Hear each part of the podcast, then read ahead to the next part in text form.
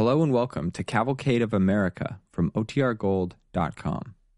This episode will begin after a brief message from our sponsors. This episode is brought to you by La Quinta by Wyndham.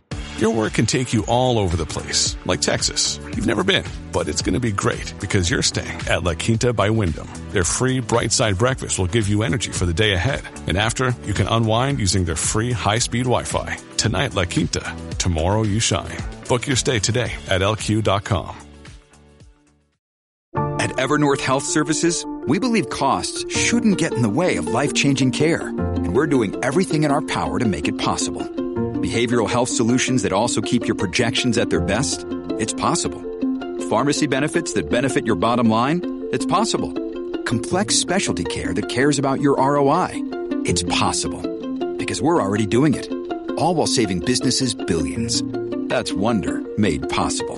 Learn more at evernorth.com slash wonder. Ryan Reynolds here from Mint Mobile. With the price of just about everything going up during inflation, we thought we'd bring our prices down. So to help us, we brought in a reverse auctioneer, which is apparently a thing. Mint Mobile unlimited premium wireless. Have to get 30, 30, bit to get 30, bit to get 20, 20, 20, bit to get 20, 20, bit to get 15, 15, 15, 15 just 15 bucks a month. So, Give it a try at mintmobile.com slash switch. $45 upfront for three months plus taxes and fees. Promo for new customers for limited time. Unlimited more than 40 gigabytes per month. Slows. Full terms at mintmobile.com. When I heard what the Japs did to Crump, I knew I could never surrender. I knew what would happen if I got caught. And there were a couple of things I wanted to live for. But deciding to keep on living didn't solve the problem of how I was going to live. So far, I'd been lucky with the natives I'd met. But the reward on me had been raised to 1,000 yen, and the Chamorros were starving. I, I never knew when one of them might decide to feed his family by turning me into the Japs. And then Joe told me about the one man he said I could trust, uh, a man named Antonio Otero. I went north to Antonio's ranch. Early one morning, he and I scaled a cliff that rose sheer from the sea, and, and there on a ledge high above Agana, he showed me a cave which would be my new home. You're see, Mr. Tweed, twenty miles along the coast, there's Agana, Arlo Point, miles, Selvra Town, the Peninsula. Well, that's a great deal, and in more ways than one. What do you mean? Well, uh, isn't that smoke from Jap ships over there? Ah, it must be. Well, I'll really have the inside dope on what they're up to. If I ever get a chance to use it. Yes, yes, you will. You will see everything. Yeah. But uh, how high are we, Antonio? Well, if you fall, you fall 300 feet. I wouldn't have fall if I were you. No, I'll remember that. Well, I guess I'll start getting settled. And I will go home to my wife if she gets worried do something rash. I will see you one week from today, Mr. Pete.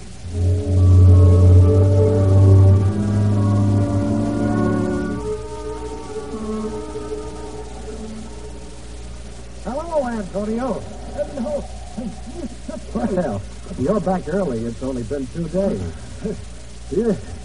Yeah, I thought I must see how you are. Oh, I'm all right, just as you left me. Oh, yes, I, I see that you are. I also brought news. Good news? No. Your your friend, Tyson. They, they got him? Uh, your friend Tyson and Mr. Johnson. How did it happen? There were sisters back. They came to the hut where your friends were living. The friends had no guns. They came out of the hut with their hands up.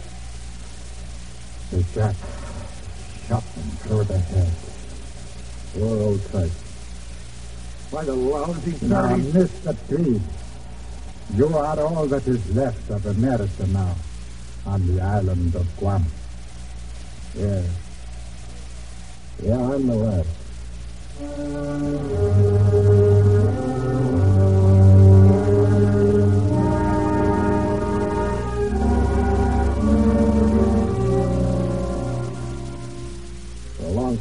Sick at heart. I, I was afraid of everyone.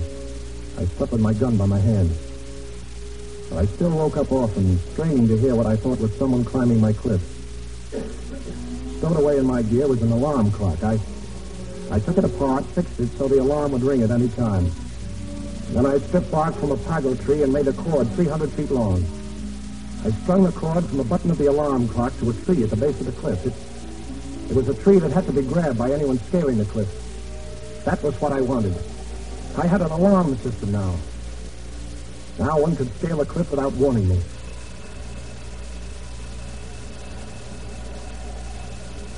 There goes. I wonder who. Where's the gun? Who is it? Stop her, Earl. It's me, Antonio. Oh, Antonio. Did I surprise you, Mr. King? no one can surprise me now. Ah, I thought I'd heard something. Yeah. Was it the bell? Yeah, let me show you. You you see this clock? Ah, I see. Well, when you pull on that little tree, the bell rang. Oh, you, you make things like Robinson Crusoe. Yeah. Well, I'm kind of proud of this one myself. Well, what brings you up on Sunday, Antonio? Is uh, something wrong? There is another notice put up everywhere by the Jap about you. What does it say? Anybody suspected of helping you gets shot. Well, that's not exactly news.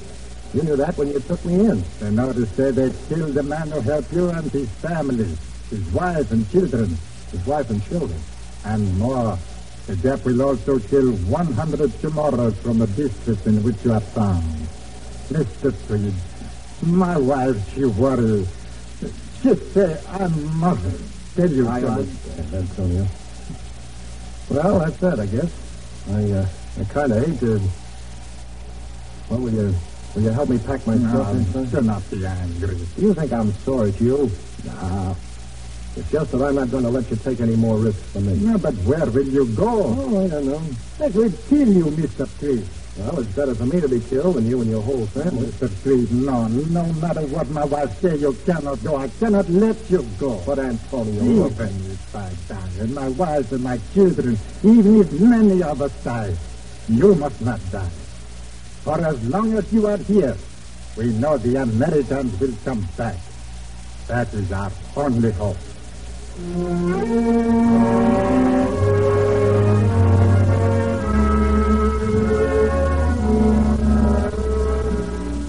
Well, that did it.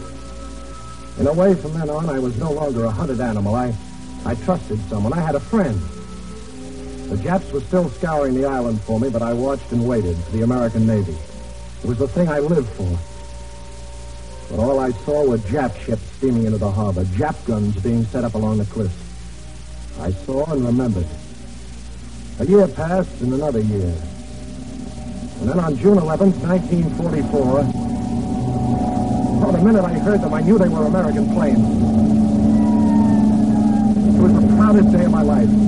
The planes came over and bombed again and again. And on the fifth day of the battle, standing off the island of Guam, I saw the American Navy. The planes had given me my first wild hope, that the good old Navy would get me out. And each day from then on, American destroyers passed by lookout, circling the island.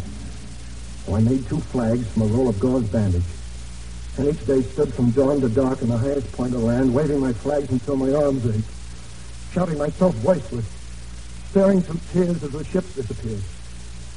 A week went by, another week, nearly a month, and no one on the ships had spotted me. It was July 10th when I remembered something I had learned to do in case of shipwreck. I, I ran to my coat and took out a small hand mirror. And as I stood in the late afternoon sun, flashing the light from the mirror across the bridge of the destroyer, I said over and over again, God, make them see me this time. They have to. They should see me. Here I am. Here I am. There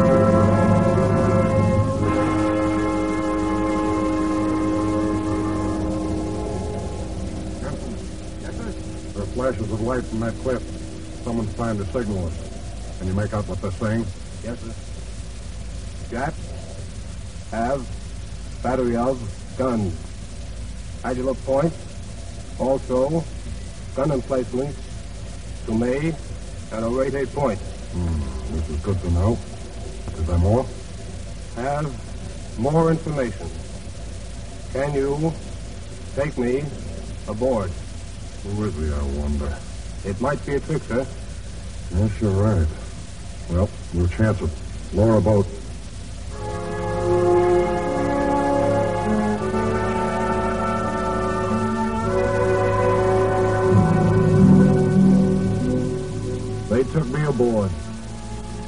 Couldn't even wait long enough to tell Antonio. That that worried me.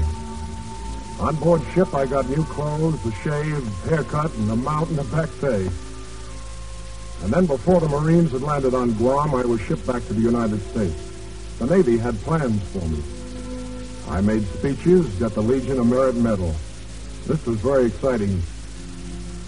But all the time, I was worried about Antonio and my other friends in Guam. And then the Navy sent me back on a tour of duty. Hey, Antonio! Antonio Otero! You're calling me, mister? Huh? What's the matter, Antonio? Don't you know me with a haircut? Tweed, Tweed, it's Mr. Tweed. oh, oh, oh, it's good to see you. well, thanks. I, uh, I talked the Navy into sending me back. It's swell to know you're okay. Yes, we are good, but it was close. You know, Antonio, I want to tell you something. Tell me, Mr. Tweed. I was stationed on Guam a good long time before the war. But it wasn't until I was hiding out those two and a half years that, that I really knew the island. Yes, you saw much, so much of it. You crawl all over the island on your hands and knees. No, no, I... I mean that I really knew your people, the Chamorros. I learned a lot from you, Antonio. Learn? What, Mr. T? That your people are as loyal and brave as any people that live under the American flag. They made me a hero back home, Antonio. But I know the people of Guam are the real heroes. Not me.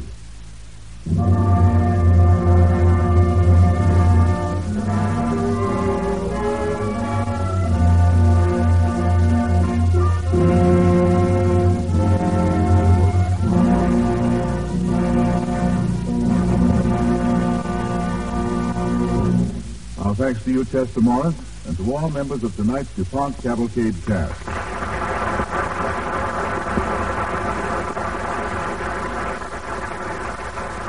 Fighter planes fly 400 miles per hour, and the Shooting Star, the new jet plane now going into quantity production, reportedly tops 700 miles per hour. When the pilot of a plane traveling that fast pulls out of a dive, or makes even a moderately sharp turn, it's like reaching the bottom of a dip on a roller coaster. He's jammed down in his feet. The blood in his body is forced down into his legs, so that they swell to almost twice their size. He faints, blacks out, only for a couple of seconds, but in those seconds he can crash, or an enemy flyer can shoot him down. So Army fighter pilots now wear an anti-blackout suit under their other flying clothes. It looks like a football suit with lacings and leg pads. When the plane pulls out of a dive or makes a sharp turn, parts of the suit are automatically pumped full of air, hugging the pilot tightly around the lower part of his body and clamping down on his legs to keep the blood where it belongs. Wearing the suit, he doesn't black out. Naval aviators wear regular summer all nylon coveralls, which incorporate anti-blackout features. The Army and Navy have been working on blackout suits for years. About a year ago, during an airstrike in Palau, a whole squadron wore them as an experiment. But they were so hot and uncomfortable that the pilots didn't like them. They had to be redesigned for lightness. The suits in use today are unbelievably light.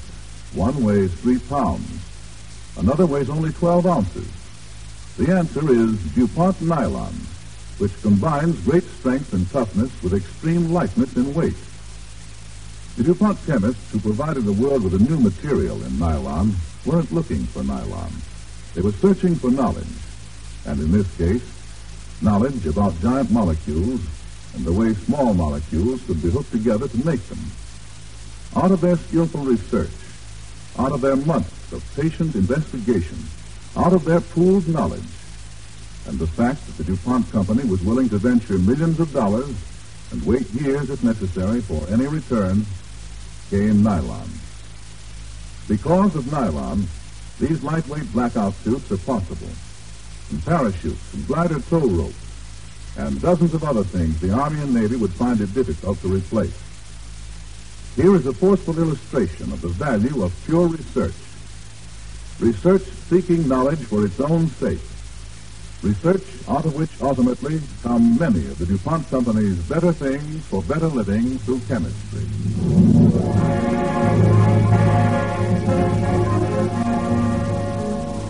Next week, the DuPont Cavalcade will bring you one of Hollywood's loveliest stars, as one who deserves the high place she holds in your affection, Miss Irene Dunne. Irene Dunne will appear in a new radio play about the adventurous young American woman physician, Dr. Catherine Neal Dale, who braved the unknown to fight for 40 years superstition and disease in a foreign country. Listen again next Monday night to Irene Dunne in Doctora in Mexico on the DuPont Cavalcade of America.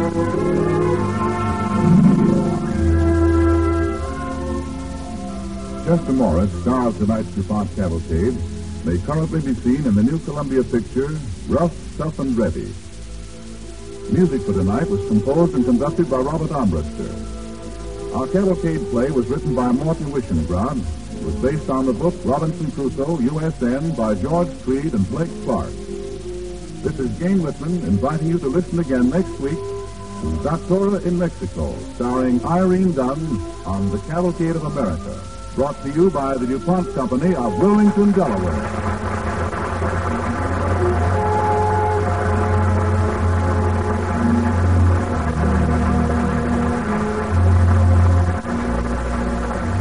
Is the National Broadcasting Company.